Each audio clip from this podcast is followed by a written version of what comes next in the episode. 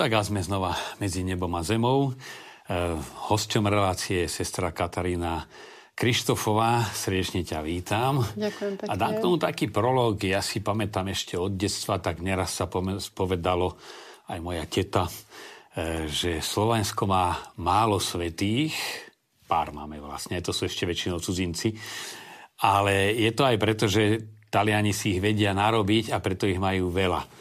A ja som si vtedy myslel skôr na tých mučeníkov prvých storočiach, že v tom zmysle, že teda keď niekoho umúčia aj mučeník, tak samozrejme, že sa stane aj svetý, ale v Ríme som pochopil, že to urobiť svetého, znie to veľmi tak pragmaticky, je aj určitý proces, nielen mať človeka, ktorý žije sveto, ale aby bol vyhlásený za svetého, tak je to aj proces, ktorý treba absolvovať. No a ja sestru Katarínu hlavne z tohto titulu vítam medzi nami, lebo my až ten hotový úvodzovkách produkt poznáme, že niekto je vyhlásený za blahoslaveného alebo svetorečeného. Mali sme aj na Slovensku vzácne takéto blahorečenia, či už e, od Diana Pavla II. priamo, e, alebo potom e, od kardinála Beču, myslím, alebo ešte bol... Kardinál Beču, áno. Tak Anku Titusa Zemana, hej, a Anku Kolesáru. Áno, Titusa Zemana ešte blahorečil prefekt Angelo Amato, Angelo. Amato. Hej, hej. hej.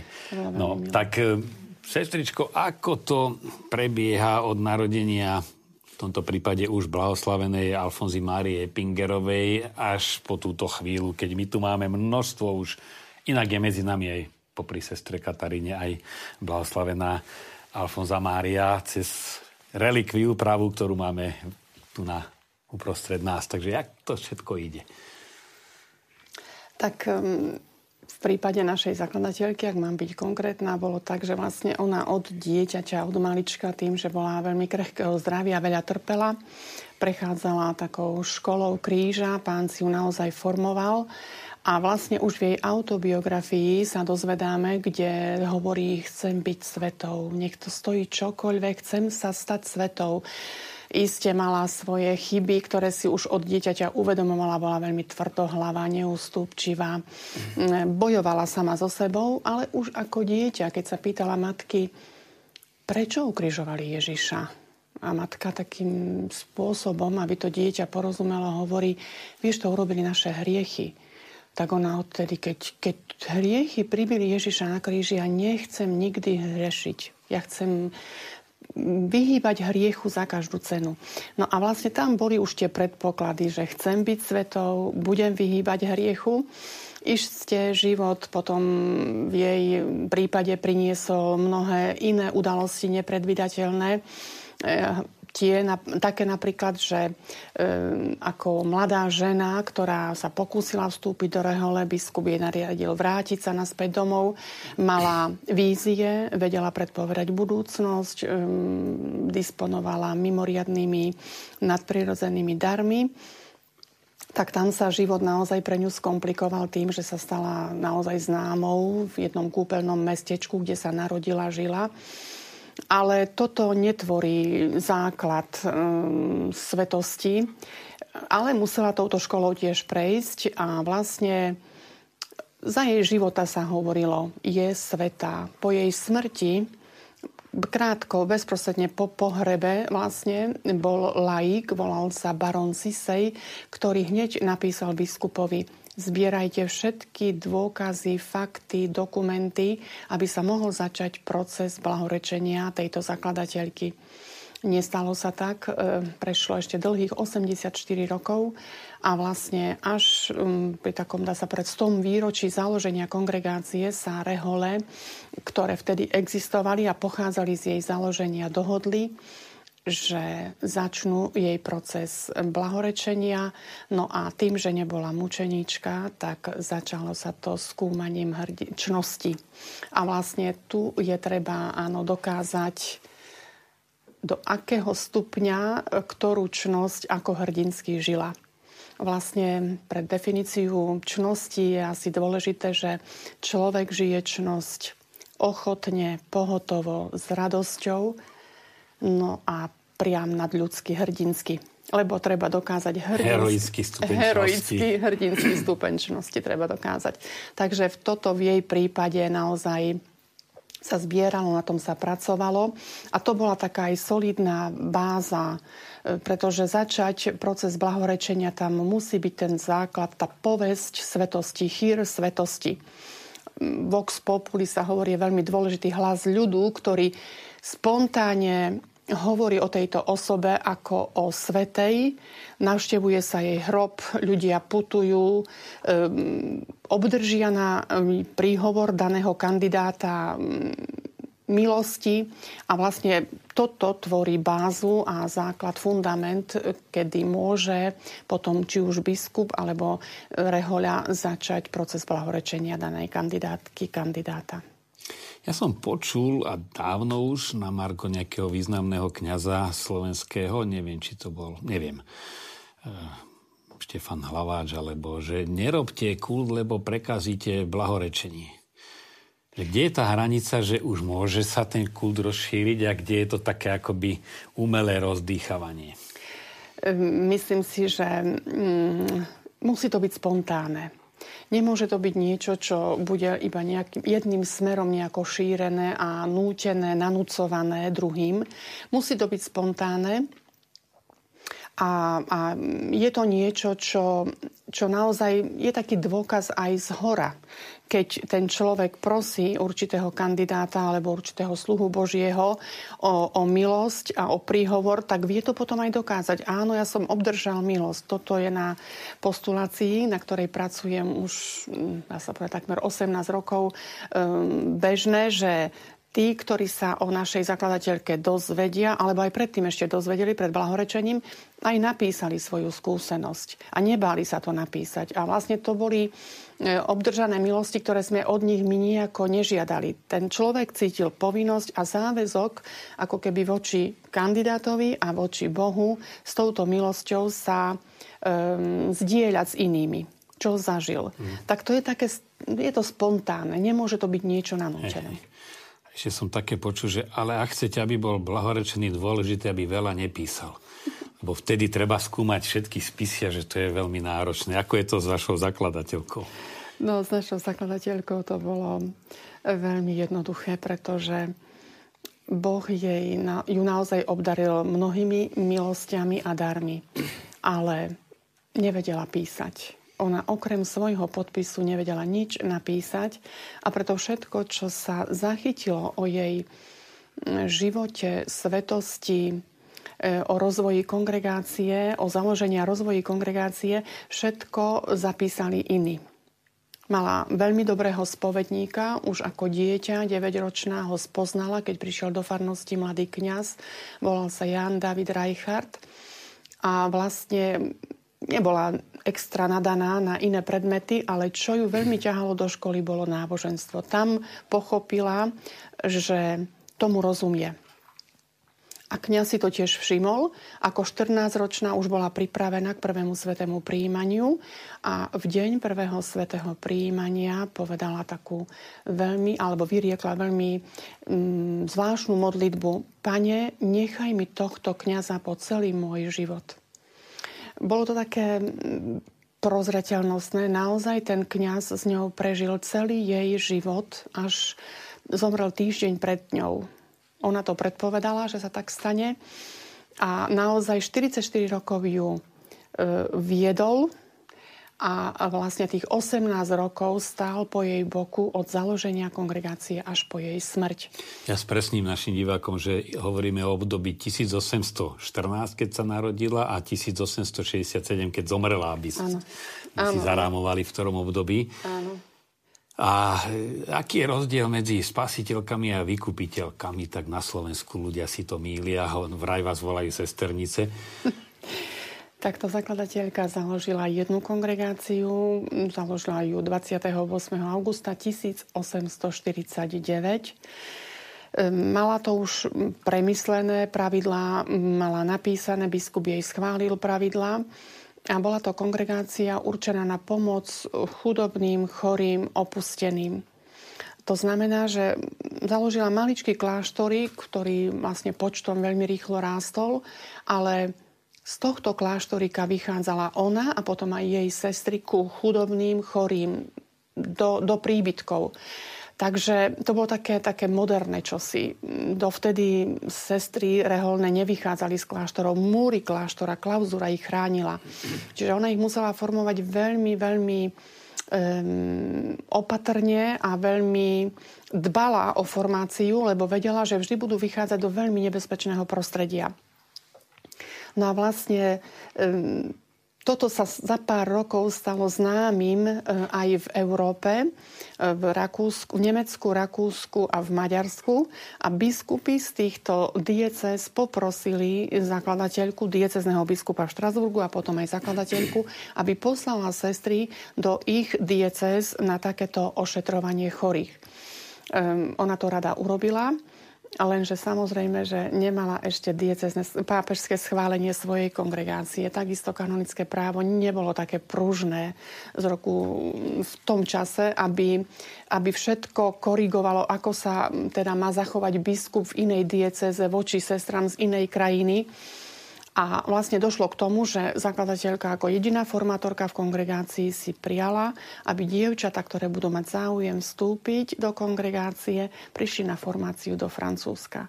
A to sa biskupom um, veľmi nepozdávalo, zdalo sa im to veľmi náročné aj po jazykovej stránke, aj po ekonomickej stránke a jednoducho vytvorili noviciáty v daných krajinách a tým od, osamostatnili sestry a vytvorili vlastné kongregácie v Nemecku, Franc- Rakúsku a v Maďarsku.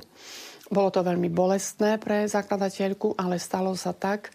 No a z viedenskej kongregácie potom priebehu ďalších desaťročí vznikla kongregácia sestier Najsvetejšieho spasiteľa v Bratislave. Ale vlastne všetky tie kongregácie, ktoré existujeme ešte, považujeme našu zakladateľku ako za jedinú zakladateľku. Žiaden z tých biskupov, ktorý osamostatnil kongregácie, sa nevyhlásil za zakladateľa. Doslova odporúčil... Čiže tá charizma sa preliala. Preliala a doslova im odporúčil, aby používali ďalej pravidlá, ktoré im zakladateľka dala. Bolo to také aj veľké šťastie v tom, že v každej, v každej tej krajine boli sestry, ktoré formovala zakladateľka. Preto oni mohli naozaj toho ducha svojej zakladateľky prenášať v tej formácii na ďalšie sestry a vlastne môžeme povedať, že po vyše tých 173 rokoch od založenia jej duch v tých našich kongregáciách stále žije. A vlastne aj počas tohto procesu blahorečenia stala sa taká milá vec, že teda keď už sme išli proces v roku 2000 obnoviť, tak tie generálne predstavené prišli za prefektom kongregácie do Ríma požiadať o pomoc, ako teda ten proces znovu obnoviť. No on bol veľmi prekvapený, ako je to možné, že je jedna zakladateľka a sú štyri generálne. No tak e, toho veľmi prekvapilo a hovoril, že to už je zázrak na blahorečenie. Že teda všetci jednohlasne... Sila charizmy aj. Sila charizmy, sila aj tej spirituality. Ale tam sa dalo jasne vidieť, že vlastne všetky tie kongregácie, kongregácie žijeme jej charizmu verne. Aký je vzťah s redemptoristami? Je to čiste zhoda v názve kongregácie, oni sú najsvetejšieho vykupiteľa, tiež aj vy, alebo je tam aj nejaká historická spojitosť? E, naša zakladateľka ako mladé dievča, 12-ročné, chodievala s rodičmi na púť do Hagenau, kde vlastne redemptoristi robili ľudové misie. A tým, že vlastne od malička mala veľmi blízky vzťah ku chudobným, chorým a stále vo farnosti už ako mladé dievča organizovala e, dievčata dokopy, aby pomáhali tým, ktorí sú opustení a sú odkázaní na pomoc iným. Ju svätý Alfons tam veľmi inšpiroval. Ako jeho láska ku chudobným bola tiež veľmi veľká. A vlastne tam určite bol ten zárodok, že um, tým redemptoristom sa vyvinul určitý vzťah, uh, počnúť svetým Alfonzom. No a vlastne to je aj jasné, že keď ona naozaj vstúpila do rehole, najprv vstúpila do inej rehole, kde chcela tichučko žiť, už tedy prijala meno Alfonza. A je to práve podľa, podľa vzoru svätého Alfonza. No a vlastne, keď založila vlastnú kongregáciu, tak to meno um, sestra Alfonza Mária jej ostalo. Čiže tam, tam je tá spojitosť, ináč nie sme, nie sme samostatná kongregácia, máme samostatné pravidlá, ale možno povedať, že naša blahoslavná Alfonza Mária bola ovplyvnená spiritualitou svätého Alfonza. Je dobré vedieť, lebo ono to tak koluje medzi ľuďmi, ale aby sme to ozaj do hĺbky, alebo teda presne vedeli. E, ja si pamätám, biskup Dominik Todd bol raz kázať v Devíne e, a on hovoril o charizme, ale to hovoril charizmaticky zimomriavky naskakovali, bol v takej nejakej disponovanosti. A kde práve vysvetlila, že charizma to, my si to tak predstavujeme, ja neviem, Dombosko a Salesianie charizma na mládež, ja neviem, jezuiti majú charizmu na e, vysokoškolské vysoké školstvo a ja neviem, zase lazaristi charizmu venovať sa chorým. Ale on hovorí, to je, to už je len prejav, ale to človeka zaleje taká Božia láska, on to tak povedal. A tá sa až prelieva Takže to je podstata tej charizmy, že to, tá naplnenosť láskou, ktorá potom oslovuje a samozrejme, že sa realizuje raz takým spôsobom, raz takým, ale, ale ten základ je teda, aby sme nebrali, že charizma je nejaká chari, cha, charakteristika, ale že to je ozaj ten duch svetý, ktorý naplní, naplní sebou samým. No a ešte otázka, keď ideme tak chronologicky, kedy ste sa vy ocitli a ako na Slovensku? Tak zaujímavé je to, že sestry už um, za života zakladateľky prišli do Maďarska, do diecezy Győr. V mestečku Šopron vlastne mali svoje prvé domy, kde sa začali starať o opustené deti a siroty, zakladali sirotínce. No a vlastne už žili na území Rakúsko-Uhorska, dá sa povedať. No a vlastne už v roku 1875 prvé sestry prišli do mesta Nové zámky na Slovensko, čiže bolo to 8 rokov po smrti zakladateľky, kde tiež prišli na pozvanie kňaza a vlastne tam začali s vyučovaním mm, Nových zámkoch. Potom bola prvá škola, e, kde vlastne, dá sa povedať, že budova stojí dodnes a vlastne aj ľudia si to tam, tam veľmi, tak veľmi dobre pamätajú, že sestry tam vyučovali. No a už potom tie politické pomery sa menili, samozrejme, bolo to také veľmi burlivé. No a keď už dochádzalo k tomu, myslím, že to bolo pred druhou svetovou vojnou. V roku 1927 prvé sestry prišli na Spiš, tiež na pozvanie kňaza do Spiskej Novej Vsi, kde začali s, s činnosťou. Tiež tam zakladali školy, vyučovali deti, starali sa samozrejme aj o chorých, chudobných. No a vlastne na Slovensku potom už po úprave hraníc po prvej svetovej vojne.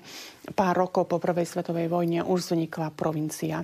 Ako ste sa ocitli v Amerike, teda v Spojených štátoch?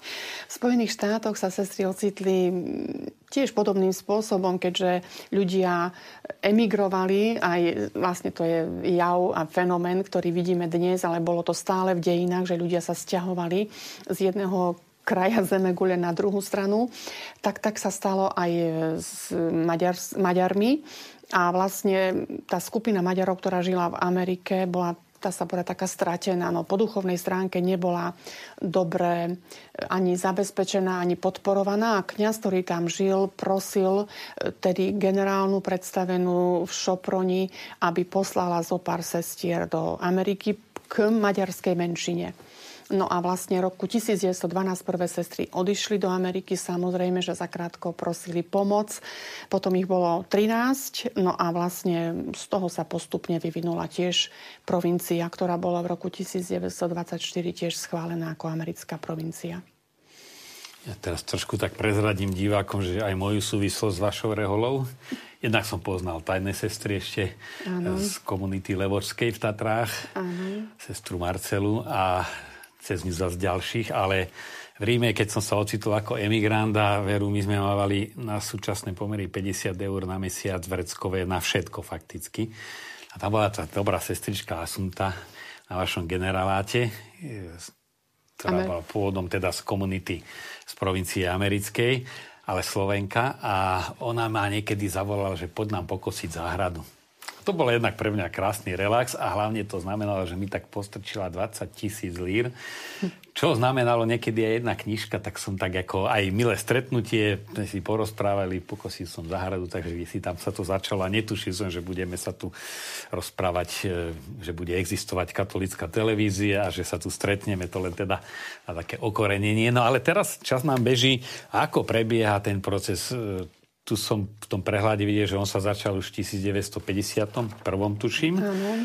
A potom bol prerušený a začína v 2006. A ty si sa už ocitla teda v tom 2006. Áno, už to bolo tak. S tebou to išlo. Áno, tam to sa znovu obnovilo. Tak vlastne ako som už spomínala, boli laici a nadšenci, ktorí si veľmi prijali, aby už po smrti zakladateľky bol otvorený proces blahorečenia. Zdalo sa im, že je už naozaj tá solidná báza, tá povesť svetosti je očividná alebo zrejmá. Ale nestalo sa tak.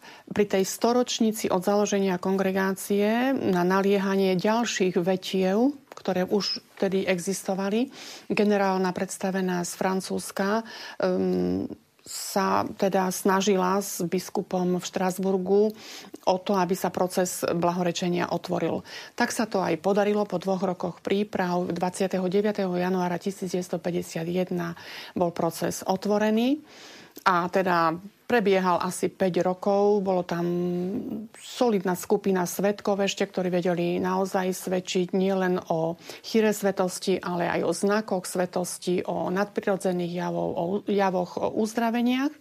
A po piatich rokoch proces bol prostredníctvom nunciatúry v Paríži. Nuncius bol vtedy Angelo Roncalli, budúci pápež Jan 23., ktorý odovzdal proces do rímskej fázy keďže sestry, francúzske sestry nemali vtedy v Ríme ani žiaden dom, ani žiadne zastúpenie, proces ako taký prevzali patrí redemptoristi, ktorí prislúbili, že budú na ňom pracovať.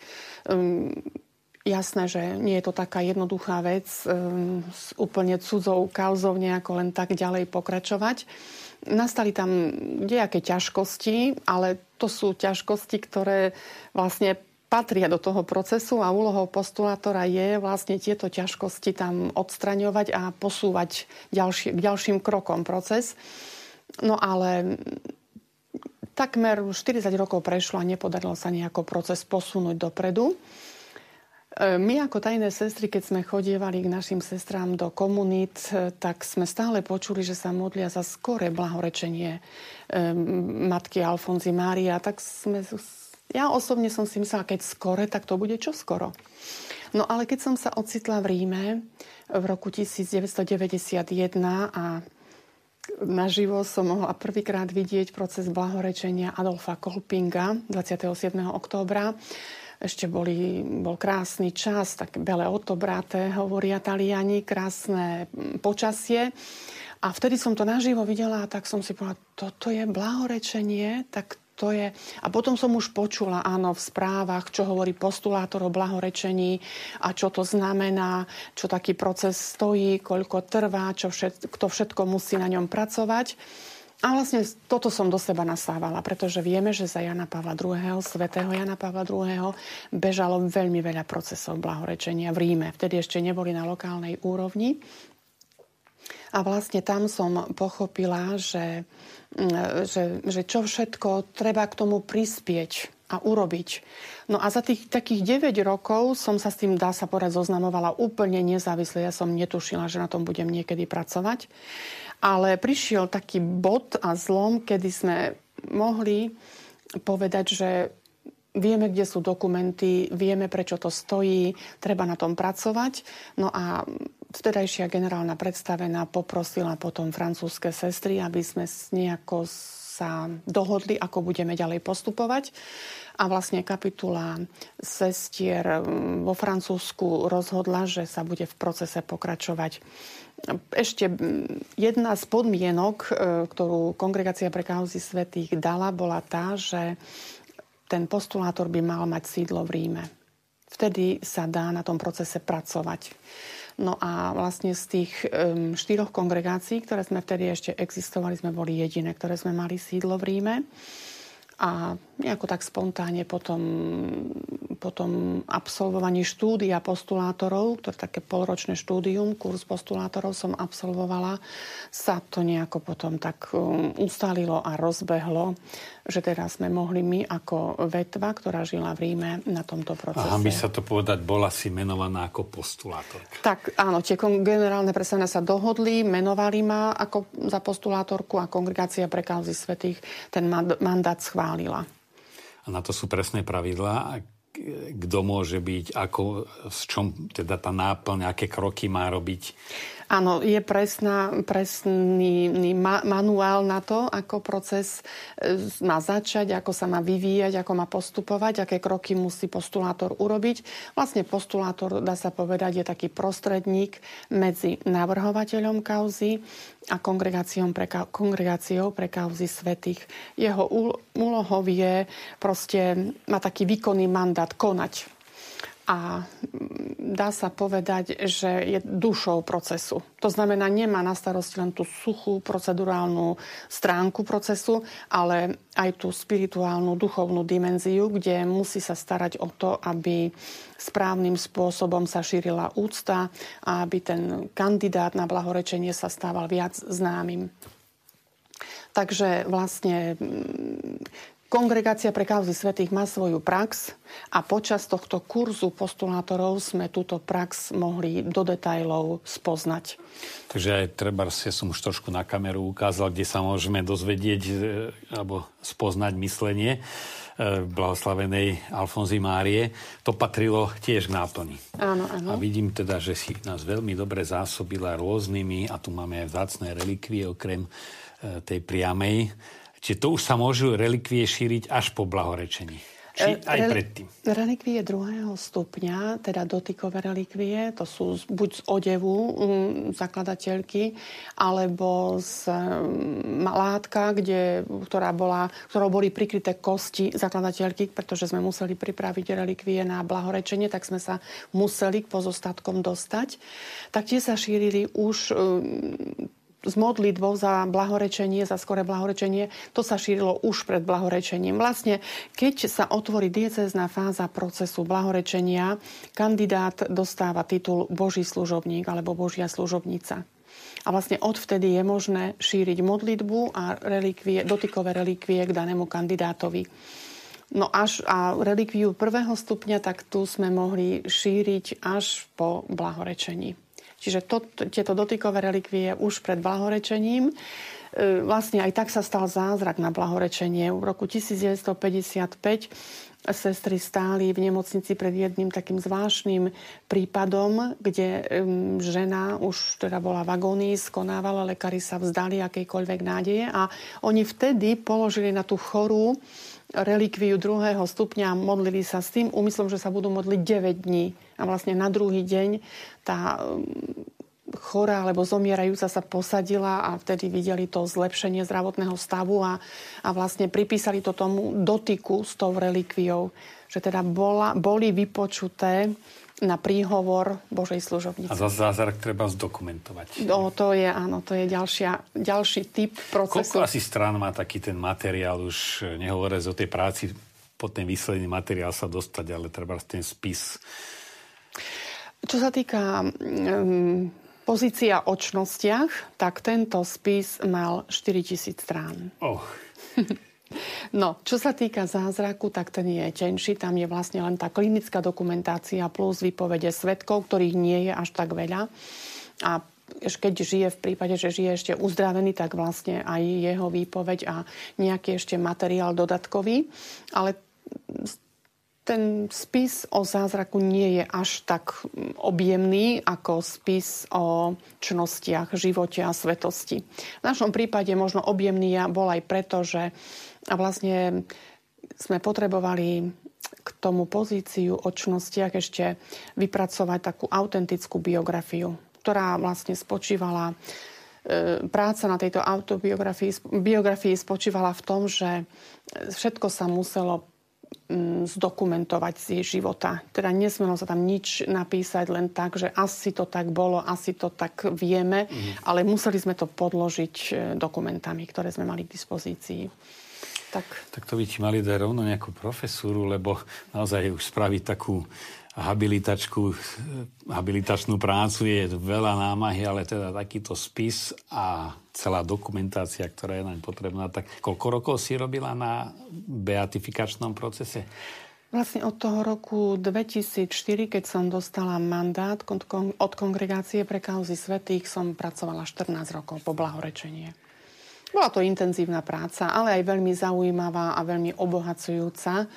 Mm, myslím, že bola to aj práca, ktorú podporovali všetky sestry vo všetkých vetvách aj v pôvodnej kongregácii a v tom čase už aj vznikali laické hnutia na Slovensku. Je to pod názvom Duchovná rodina a tieto laičky tiež veľmi, veľmi podporovali tento proces. Za čo som im bola vždy a aj teraz som veľmi vďačná a cítili sa, cítila si aj teda nejakú zázračnú alebo silný vplyv aj samotnej zakladateľky. Záležalo jej na tom jej procese. to tak, tak povieme. Môžem povedať, že naozaj touto prácou do, do úplných detajlov človek musí nadobudnúť vzťah k tomu kandidátovi na blahorečenie. Tak tak nejako sme sa spriatelili aj my dve. A musím povedať, že áno, tam, tam to bolo také zrejme a jasné, že e, to, čo ona ako dieťa tvrdila, chcem sa stať svetou, nech to, nech to stojí čokoľvek, tak, tak si myslím, že pomáhala pri tom odstraňovaní prekážok, ktoré stáli v ceste e, blahorečeniu až nakoniec naozaj. Bolo tam veľmi veľa takých zvláštnych momentov, ktoré som si vtedy nevedela v danej chvíli vysvetliť, ale stali sa a vlastne to nás posunulo k ďalšiemu kroku. Čiže určite tam sa diali veci medzi nebom a zemou. No, a preto sme v tejto relácii. Ja som to trošku sledoval, keď som bol seminarista v Nepomučenie. Tam bola zase komunita sestier Božieho milosrdenstva. Uh-huh. A jedna z nich bola podobne ako ty vyčlenená na e, proces e, svätej Faustíny. Tedy ešte bol, sa robil beatifikačný, potom uh-huh. kanonizácia. Tak tiež som to videl, chodila si k nám na kopírku kopírovať materiály, že vždy s takou kopou toho prišla. Áno, áno. Takže niekedy je ten život e, kandidáta e, jedna veľká krížová cesta a potom ešte aj proces druhá.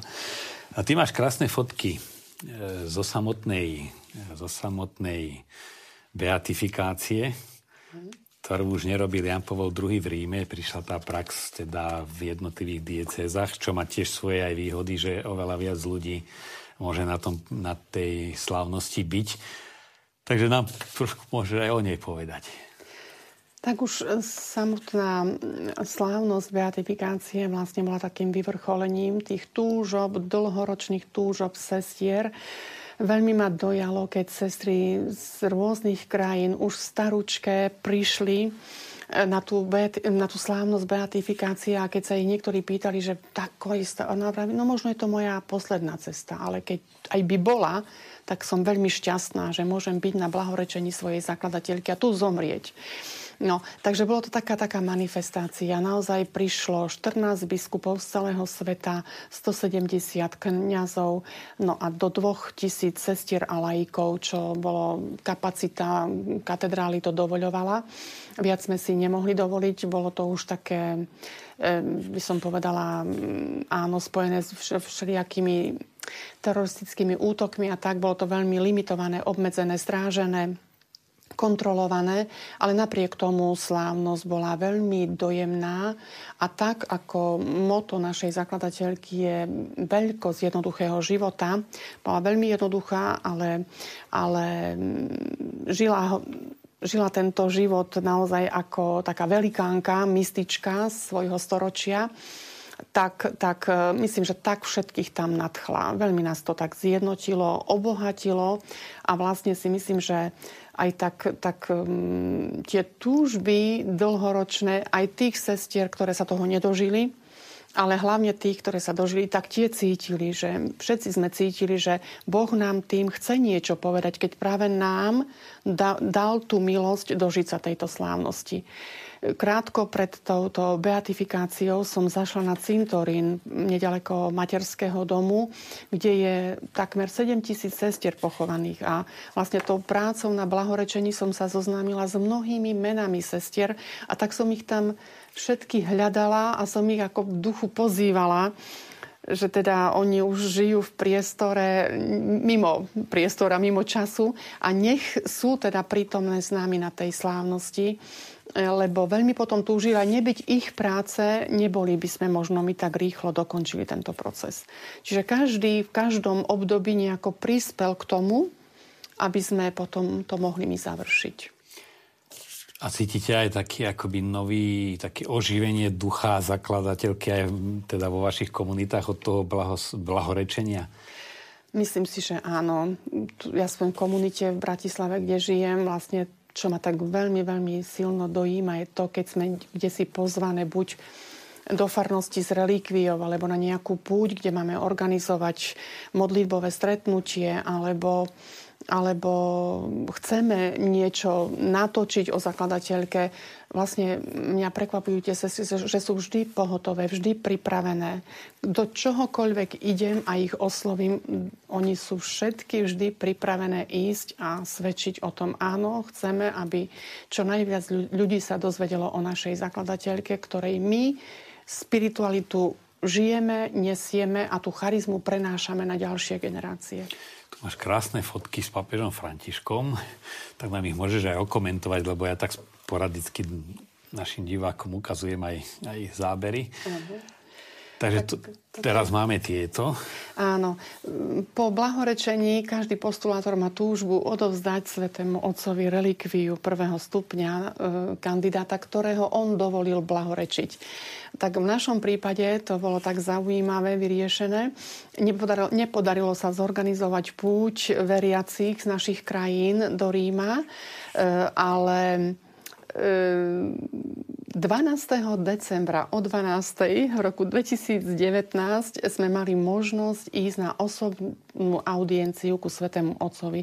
Všetci postulátori, existuje také kolegium postulátorov, do ktorého patrím a vlastne títo postulátori, bolo nás možno 230, dostali možnosť osobne stretnúť pápeža Františka. Tak ja som si to hneď tak premyslela, že to je jedinečná príležitosť mu osobne poďakovať za e, ten dar blahorečenia a osobne odovzdať relikviu. No a vlastne v čase, keď e, sme tak stáli v rade, tak som si tak predstavovala jeho reakciu, že teda no, bude rád,